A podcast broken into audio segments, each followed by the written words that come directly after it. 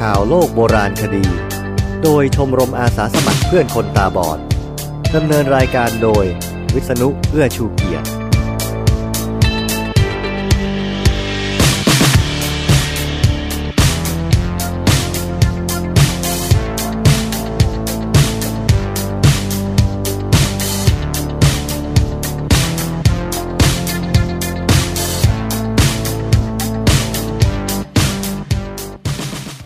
สวัสดีครับ ตอนนี้เป็นตอนที่ 9 ของข่าวโลกโบราณคดีแล้วนะครับ คราวนี้ผมมีเรื่องของทองที่ผุดขึ้นที่จังหวัดพัทลุงมาเล่า ความจริงก็ยังไม่มีข้อมูลทางโบราณคดีเท่าไหร่หรอกครับ เพราะว่ากรมศิลป์เองก็เพิ่งตื่นขึ้นมาจัดการ คงได้มีเรื่องมาเล่ากันอีกเร็วๆนี้แหละครับ ข่าวคราวนี้มีอย่างนี้ครับ นักแสวงโชคโวย หลังตำรวจทหารสามกองร้อยเข้าควบคุม ห้ามขุดคุ้มทรัพย์ทองโบราณ นักโบราณคดีอเมริกันเตือนให้เร่งกู้เรือซานตามาเรียของโคลัมบัส ชาวอียิปต์โบราณเขากินอะไรกัน รอยขูดขีดเขียนที่มองไม่เห็นในปราสาทนครวัด จุลชีพจากอุจจาระอายุ 1,500 ปี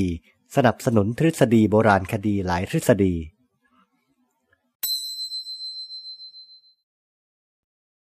นักแสวงโชคโวย หลังตำรวจทหารสามกองร้อยเข้าควบคุมห้ามขุดขุมทรัพย์ทองโบราณ โดย ASTV ผู้จัดการออนไลน์ 30 พฤษภาคม 2557 พัทลุง ชาวบ้านนักแสวงโชคยังคงเดินทางไปขุดหาทองคำโบราณอย่างต่อเนื่อง แม้ทางจังหวัดจะนำป้ายมาปิดประกาศห้ามขุดแล้ว เจ้าหน้าที่ตำรวจทหารจึงนำกำลังสามกองร้อยเข้าควบคุมพื้นที่ 24 ชั่วโมง ส่งผลให้ชาวบ้านไม่พอใจ บางรายยังคงรออยู่บริเวณรอบสวนปาล์มผู้สื่อข่าวรายงานจากจังหวัดพัทลุงว่า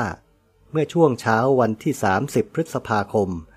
ที่บริเวณสวนปาล์มของนายวินทับแสง ท้องที่ตำบลเขาชัยสนอำเภอเขาชัยสนจังหวัดพัทลุง ยังคงมีชาวบ้านนักแสวงโชคที่เดินทางเข้ามาขุดค้นหาทองคำโบราณอย่างต่อเนื่อง แม้ว่าทางจังหวัดจะนำป้ายมาปิดประกาศ ห้ามขุดค้นหาทองคำในจุดดังกล่าวแล้วก็ตาม แต่ก็ยังมีการขุดและพบเพียงเศษทองชิ้นเล็ก ๆ เท่านั้น ด้านนางสิริพรศรีทวี วัฒนธรรมจังหวัดพัทลุงกล่าวว่า จากการลงพื้นที่ตรวจสอบทองโบราณ พบว่าเป็นทองคำโบราณทั้งสิ้น และมีค่าทางประวัติศาสตร์เป็นอย่างมาก ส่วนที่มาที่ไปของทองคำที่เจอขณะนี้ตั้งสมมุติฐานไว้หลายกรณี จากคำบอกเล่าของชาวบ้านบอกว่าสถานที่ใกล้จุดที่พบทองคำนั้น เคยเป็นที่ตั้งฐานทหารญี่ปุ่นในช่วงสงครามโลกครั้งที่สองซึ่งอาจเป็นไปได้ว่าขณะนั้นทหารญี่ปุ่นซึ่งกำลังล่าเมืองขึ้นได้เก็บทองคำมาด้วย และนำมาฝังไว้ใกล้ฐาน แล้วเกิดแพ้สงคราม ทำให้ไม่สามารถขุดทองคำดังกล่าวกลับไปได้ อีกกรณีคือ สถานที่นี้เคยเป็นเส้นทางน้ำทางเดินเรือของชาวบ้านในสมัยก่อน อาจเป็นไปได้ว่า ชาวบ้านที่เลื่อมใสศรัทธาในพระพุทธศาสนา เดินทางจากมาลายู เพื่อนำทองคำแผ่น ทองคำแท่งกำไลทอง และเครื่องประดับอื่นๆ เพื่อนำไปปิดยอดปลีพระธาตุเมืองนคร แต่เมื่อมาถึงจุดดังกล่าว อาจจะมีโจรชุกชุม จึงได้นำทองคำมาฝังไว้ แต่อย่างไรก็ตามทางเจ้าหน้าที่โบราณคดีจะเข้าตรวจสอบพื้นที่อีกครั้ง เพื่อขุดหาชั้นดิน ว่าพื้นที่พบทองคำนั้น เป็นชั้นดินเกิดใหม่หรือไม่ ขณะที่นักโบราณคดีเผยแผนที่ที่เคยขุดพบวัตถุโบราณของวัฒนธรรมยุคแรก ๆ ในพื้นที่จังหวัดพัทลุงที่ผ่านมา พบแล้ว 22 จุด ส่วนใหญ่จะอยู่ในพื้นที่อำเภอควนขนุน อำเภอเมืองพัทลุง อำเภอกงหรา อำเภอเขาชัยสน และอำเภอศรีนคริน และจุดที่พบล่าสุดเป็นจุดที่ 23 ในพื้นที่ตำบลเขาชัยสน อำเภอเขาชัยสน ซึ่งวัตถุโบราณดังกล่าว ล้วนเชื่อมโยงกับพระบรมธาตุเมืองนครศรีธรรมราชทั้งสิ้น ทั้งนี้เมื่อเวลา 14 นาฬิกาวันเดียวกัน เจ้าหน้าที่ตำรวจทหารนำกำลังสามกองร้อยเข้าควบคุมพื้นที่แหล่งขุดพบทองคำโบราณในพื้นที่อำเภอเขาชัยสน เพื่อกันนักแสวงโชค รวมทั้งชาวบ้านที่กำลังขุดทองคำออกจากพื้นที่ หลังจังหวัดพัทลุงได้มีคำสั่งปิด ประกาศไปแล้วเมื่อวาน แต่ชาวบ้านไม่ยอมออกไปจนกระทั่งวันนี้ จึงระดมกำลังจากทุกภาคส่วนเข้าควบคุม พร้อมทั้งตรึงกำลังเฝ้าพื้นที่ตลอด 24 ชั่วโมงหลังจากนี้ พื่อรอให้เจ้าหน้าที่โบราณคดีเข้าตรวจสอบในช่วงวันจันทร์ที่2มิถุนายนนี้ ในขณะที่กำลังตำรวจทหารกำลังเข้าตรึงพื้นที่ ชาวบ้านที่ไม่พอใจส่วนหนึ่ง ก็ได้โห่ไล่เจ้าหน้าที่ และชาวบ้านบางรายไม่ยอมกลับ ยังคงรออยู่ในบริเวณโดยรอบแปลงสวนปาล์มนักโบราณคดีอเมริกันเตือนให้เร่งกู้เรือซันตามาเรียของโคลัมบัส ข่าวจากเว็บไซต์หนังสือพิมพ์ผู้จัดการ AFP 15 พฤษภาคม 2557 นักโบราณคดีอเมริกันที่เชื่อว่าค้นพบเรือของคริสโตเฟอร์โคลัมบัส นักสำรวจและนักเดินเรือในประวัติศาสตร์ ระบุว่า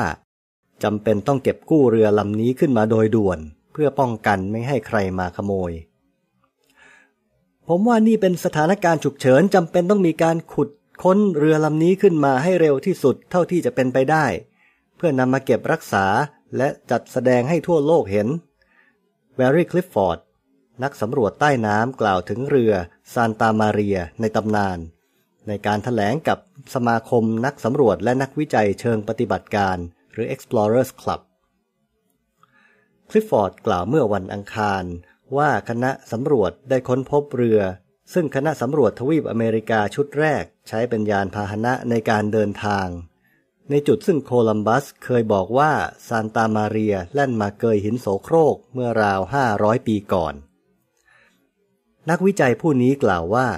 คณะสำรวจหาซากเรือภายใต้การนำของเขาได้ค้นพบหลักฐานที่เพียงพอจะพิสูจน์ได้ว่าเรือลำนี้เป็นของจริง 11 ปีหลังจากที่เขาได้ลงมือตรวจสอบเรือลำนี้เป็นครั้งแรก คลิฟฟอร์ด วัย 68 ปีกล่าวว่า มีหลักฐานอย่างท่วมท้น ว่าเรือลำนี้น่าจะเป็นเรือซานตามาเรีย เขาระบุเพิ่มเติมว่า ผมพร้อมที่จะออกเดินทางในสัปดาห์หน้าหากได้รับไฟเขียว และตั้งข้อสังเกตว่า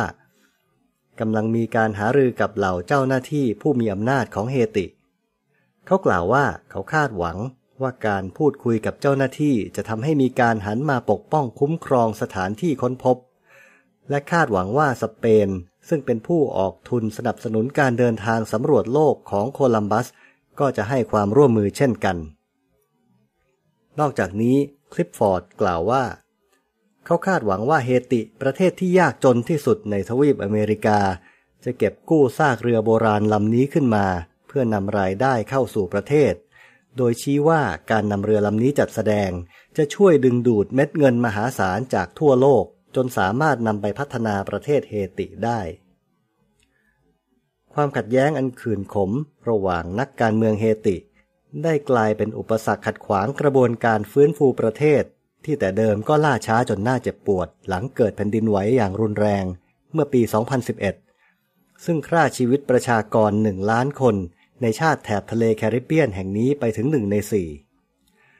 เมื่อสี่ปีก่อน ชาวเฮติหลายแสนคน อาศัยอยู่ในเต็นท์ที่พักชั่วคราว ทั้งนี้โคลัมบัสเริ่มนำคณะสำรวจออกเดินทางด้วยเรือซานตามาเรีย ลานีนาและลาปินตาเมื่อวันที่ 3 สิงหาคม ปี 1492 จากเมืองปาลอสเดลาฟรอนเตรา ทางภาคใต้ของสเปนเพื่อหาเส้นทางลัดสู่ทวีปเอเชีย เมื่อวันที่ 12 ตุลาคมในปีเดียวกัน เชื่อกันว่าเขาได้แวะจอดเรือที่เกาะกัวนาฮานี ซึ่งบรรดานักประวัติศาสตร์ ระบุว่าตั้งอยู่ในประเทศบาฮามาส โดยนิยมเรียกกันว่า การค้นพบทวีปอเมริกา โคลัมบัสหยุดเรือที่คิวบา ต่อมาก็ทอดสมอที่เกาะฮิสปานโยลาดินแดนซึ่งในปัจจุบันประกอบด้วยสองประเทศ คือประเทศเฮติทางซีกตะวันตก และสาธารณรัฐโดมินิกันทางซีกตะวันออก ก่อนที่เรือซานตามาเรียจะชนหินโสโครกอับปางลง เมื่อวันที่ 25 ธันวาคม 1492 ชาวสเปนได้สร้างป้อมปราการขึ้นมา จากนั้นโคลัมบัสก็มุ่งหน้ากลับไปยังสเปน เพื่อถวายรายงานการเดินทางแก่สมเด็จพระราชินีนาถอิซาเบลล่า เมื่อเดือนมกราคม 1493 ชาวอียิปต์โบราณเขากินอะไรกัน ข่าวจาก Inside Science News Service โดยอเล็กซานเดอร์เฮลมันส์8พฤษภาคม 2014 คนอียิปต์โบราณกินอาหารเหมือนเราหรือเปล่า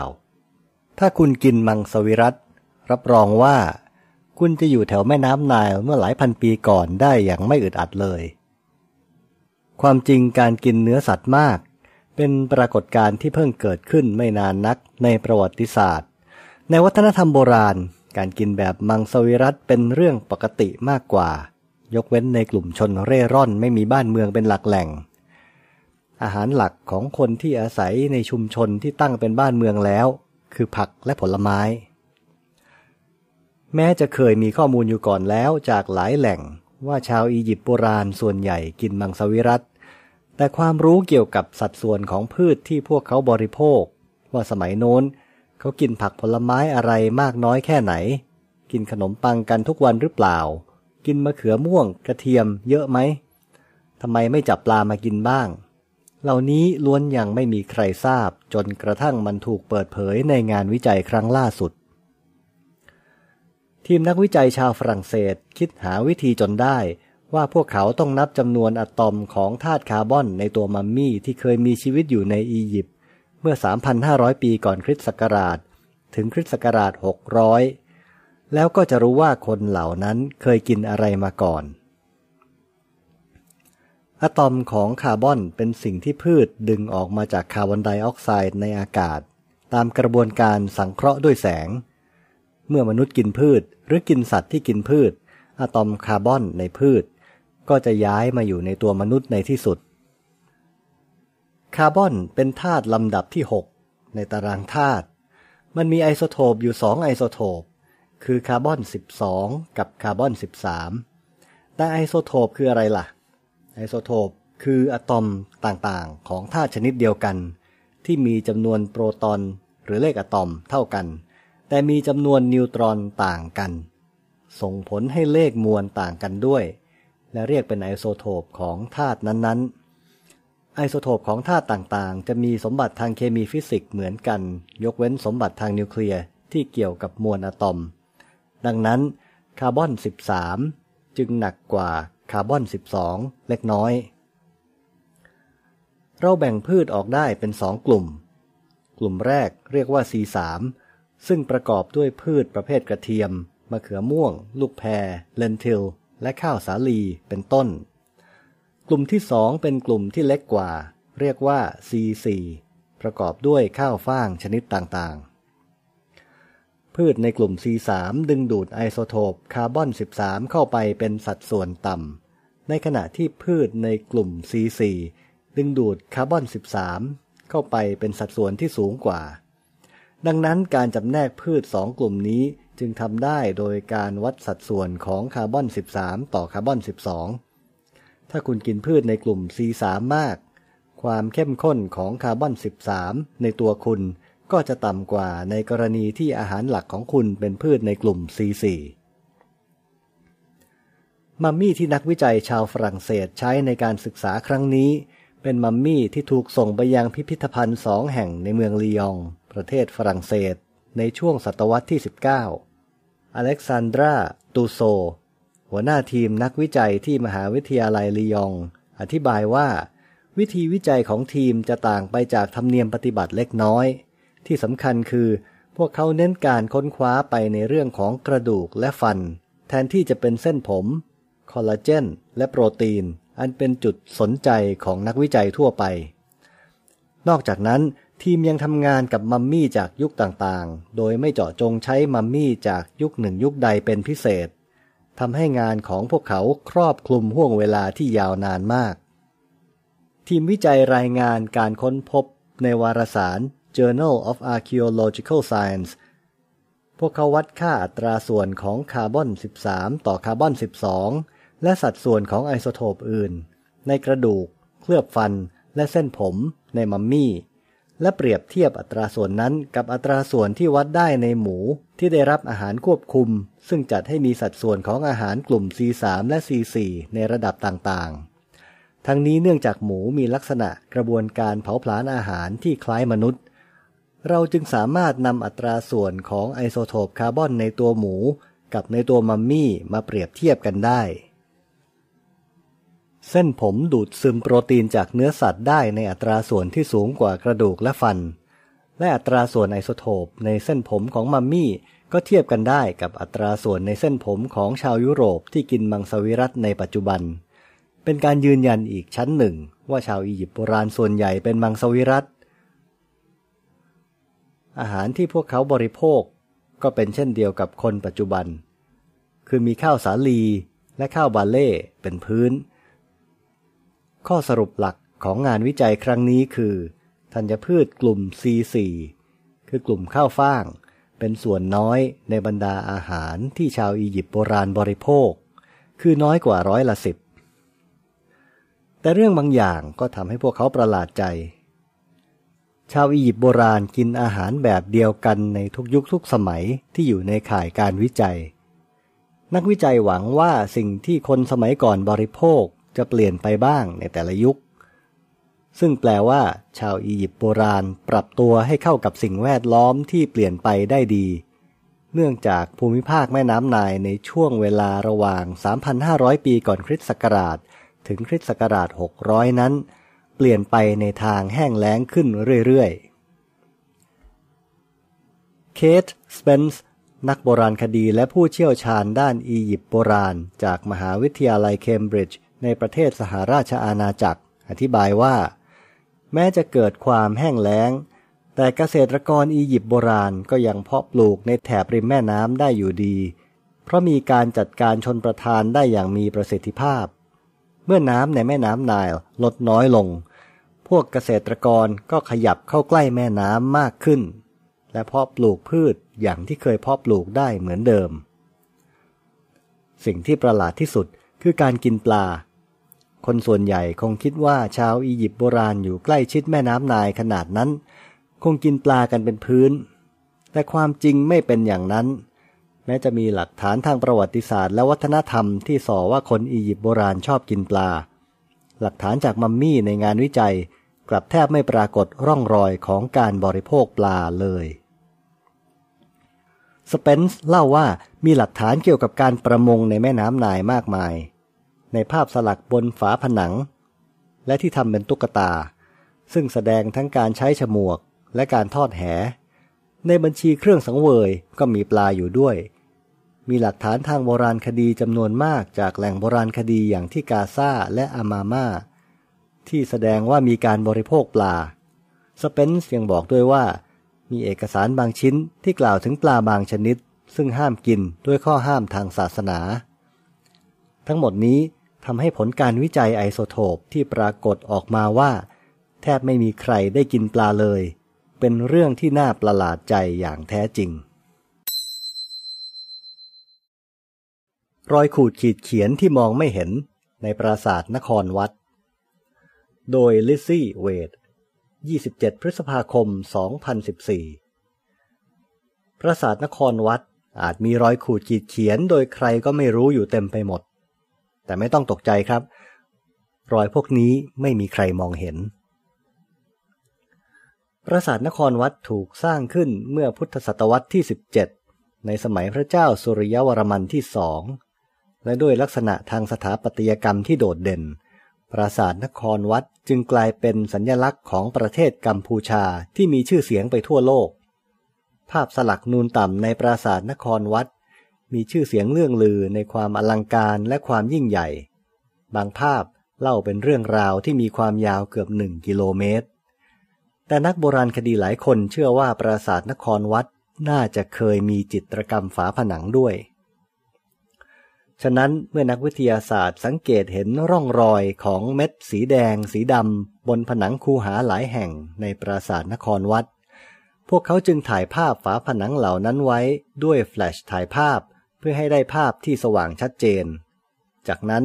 ก็ใช้เครื่องมือที่เรียกว่าการวิเคราะห์ decorrelation stretch เขียนว่า D E C O R E L A T I O N decorrelation S T R E C H stretch เพื่อเพิ่มความชัดเจนให้กับภาพถ่าย การวิเคราะห์ชนิดนี้เป็นเทคนิคที่ช่วยเน้นความแตกต่างของสีที่ต่างกันเพียงเล็กน้อยให้เห็นได้เด่นชัดขึ้น ซึ่งถูกใช้มาก่อนในการวิเคราะห์ภาพถ่ายทิวทัศน์จากดาวอังคารที่ถ่ายมาจากรถสำรวจ Opportunity ขององค์การนาซาสีในภาพที่ดูเลือนรางมาก หรือซีดจางเมื่อมองด้วยตาเปล่า จะถูกแสดงให้เห็นความแตกต่างหลังการวิเคราะห์ เมื่อนักวิจัยใช้เทคนิค decorrelation stretch กับภาพถ่ายจากปราสาทนครวัด พวกเขาก็ได้เห็นภาพวาดกว่า 200 ภาพ เป็นภาพของเรือ เทพเจ้า อาคาร และสัตว์ต่างๆ เช่นช้าง ซึ่งถูกวาดไว้บนผนังทั่วทั้งปราสาท การค้นพบนี้ถูกรายงานไว้ในวารสาร Antiquity ภาพวาดส่วนใหญ่ถูกวาดลงไปอย่างไม่เป็นระเบียบ และดูเหมือนจะเป็นรอยขูดขีดเขียนที่เกิดจากคนที่แวะเข้าไปในปราสาทนครวัด หลังจากที่ปราสาทถูกทิ้งร้าง เมื่อพุทธศักราช 1974 คราวที่สมเด็จพระบรมราชาธิราชที่สอง หรือเจ้าสามพระยา ยกทัพจากกรุงศรีอยุธยาไปตีนครธม แต่ก็มีกลุ่มภาพวาดที่วาดขึ้นอย่างประณีตอยู่ชุดหนึ่ง วาดไว้บนชั้นสูงสุดของปรางปราสาทองค์หนึ่ง ภาพชุดนี้น่าจะเป็นสิ่งที่หลงเหลือจากงานบูรณะปราสาทนครวัดในพุทธศตวรรษที่ 21 คราวที่เปลี่ยนปราสาทจากเทวาลัยในศาสนาพราหมณ์ มาเป็นศาสนสถานในศาสนาพุทธ ภาพวาดที่หายไปเหล่านี้ อาจช่วยให้นักโบราณคดีได้ความรู้ใหม่ๆ เกี่ยวกับช่วงเวลาดังกล่าว ซึ่งยังเลือนรางในประวัติศาสตร์ของกัมพูชาอยู่จนบัดนี้ จุลชีพจากอุจจาระอายุ 1,500 ปี สนับสนุนทฤษฎีโบราณคดีหลายทฤษฎี จากเว็บไซต์ eurekalert.org 20 พฤษภาคม 2014 การวิเคราะห์เชื้อราและแบคทีเรียในอุจจาระที่กลายเป็นซากดึกดำบรรพ์ช่วยให้นักจุลชีววิทยาสามารถเสนอหลักฐานที่สนับสนุนข้อสันนิษฐานของนักโบราณคดีเกี่ยวกับวัฒนธรรมของชุมชน ที่อาศัยอยู่บนเกาะต่างๆ ในทะเลแคริบเบียนเมื่อกว่า 1,500 ปีมาแล้ว หลักฐานเหล่านี้เป็นรายงานฉบับหนึ่งในการประชุมประจำปีของสมาคมจุลชีววิทยาอเมริกัน เจสสิก้า ลิเบราเปเรส จากมหาวิทยาลัยเปอร์โตริโก ผู้นำเสนอรายงานของคณะนักวิจัยบอกว่า แม้ว่าอุจจาระที่กลายเป็นซากดึกดำบรรพ์หรือที่เรียกว่าโคโปรไลต์ หรือมูลสัตว์โบราณ จะเป็นสิ่งที่ได้รับความสนใจศึกษากันมามากแล้วก็ตาม แต่การศึกษามูลสัตว์โบราณ หรือในกรณีนี้เป็นมูลของมนุษย์ ก็ไม่เคยถูกนำไปใช้เป็นเครื่องมือสำหรับจำแนกกลุ่มชนสองกลุ่ม ในวัฒนธรรมที่หายสาบสูญไปแล้วมาก่อนการตรวจสอบ DNA ที่ยังคงสภาพในมูลมนุษย์โบราณจากสองวัฒนธรรมพื้นเมืองยุคดึกดำบรรพ์ช่วยให้ทีมนักวิจัย สามารถแยกแยะประชากรแบคทีเรียและเชื้อราที่มีอยู่ในมนุษย์ จากวัฒนธรรมที่ต่างกัน และอาจรู้ไปถึงกลุ่มอาหารที่พวกเขากินด้วย ในหมู่เกาะแอนติลิสใหญ่ อันหมายถึงเกาะคิวบา หมู่เกาะเคแมน หมู่เกาะฮิสปานโยลาเกาะเปอร์โตริโก และเกาะจาเมกา มีวัฒนธรรมพื้นเมืองจำนวนมากเข้ามาตั้งรกรากตลอดหลายพันปีที่ผ่านมา ที่สาธารณรัฐโดมินิกันและเปอร์โตริโกในยุคก่อนโคลัมบัสค้นพบอเมริกา มีชุมชนหลายพันแห่ง ซึ่งวัฒนธรรมของพวกเขาหายสาบสูญไปแล้ว ได้อพยพเข้ามาอาศัยในช่วงเวลาต่างๆ กันในประวัติศาสตร์ สิ่งที่ค้นพบในการขุดค้นทางโบราณคดีบนเกาะปีเอเกสของประเทศเปอร์โตริโก มีทั้งเครื่องมือที่ผลิตด้วยมือ งานหัตถกรรม และยังได้อุจจาระที่กลายเป็นซากดึกดำบรรพ์อีกจำนวนหนึ่ง ทุกอย่างกำหนดอายุได้ว่าเกิดขึ้นในช่วงคริสต์ศักราช 200ถึง400 ลักษณะการสร้างหัตถกรรมที่แยกได้เป็นสองแบบอย่างชัดเจน กับเบาะแสอย่างอื่นที่พบในแหล่งขุดค้น ล้วนบ่งบอกว่าโบราณวัตถุเหล่านั้นมาจากวัฒนธรรมสองวัฒนธรรมที่แตกต่างกันโดยสิ้นเชิง วัฒนธรรมหนึ่งเป็นเลิศในทางเครื่องปั้นดินเผา ที่จริงก็เป็นเพราะความสามารถในการใช้สีแดงกับสีขาวได้อย่างโดดเด่นนี่เอง ที่ทำให้นักโบราณคดีบอกได้ว่า คนกลุ่มนี้เป็นลูกหลานของชาวซาลาดอยด์ซึ่งมีต้นกำเนิดมาจากบริเวณหมู่บ้านซาลาเดโร ในเขตประเทศเวเนซุเอลาปัจจุบัน ในทางตรงกันข้าม วัฒนธรรมที่สอง เป็นวัฒนธรรมซึ่งมีศิลปะชั้นสูงในการสลักสลาหินกึ่งรัตนชาติ หมายถึงอัญมณีใด ๆ ที่ไม่ใช่เพชร ทับทิม ไพลิน หรือมรกต เครื่องประดับบางชิ้นที่พบทำเป็นรูปนกแร้งคอนดอร์แอนดีส นักโบราณคดีจึงรู้ได้ทันทีว่าคนในวัฒนธรรมที่สอง หรือวัฒนธรรมฮูเอคอยด์นี้ น่าจะมาจากแถบภูเขาแอนดีสในประเทศโบลิเวีย เพื่อช่วยยืนยันข้อสันนิษฐานข้างต้นของนักโบราณคดี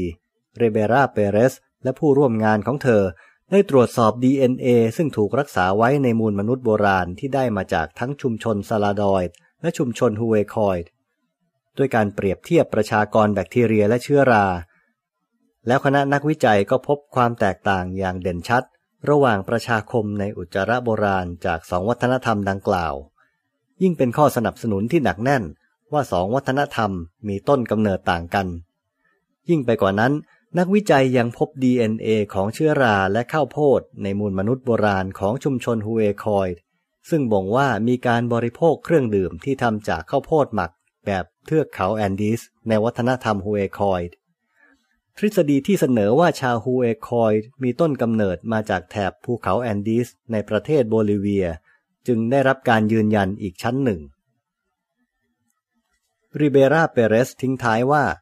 การศึกษาจุลชีวนิเวศดึกดำบรรในมูลมนุษย์โบราณ ได้ผลออกมาสนับสนุนสมมติฐานที่ว่า ชาวแคริบเบียนมีบรรพบุรุษหลายสาย ทั้งยังให้หลักฐานสำคัญเกี่ยวกับการอพยพของวัฒนธรรม และประชากรบรรพการของชาวแคริบเบียนอีกด้วย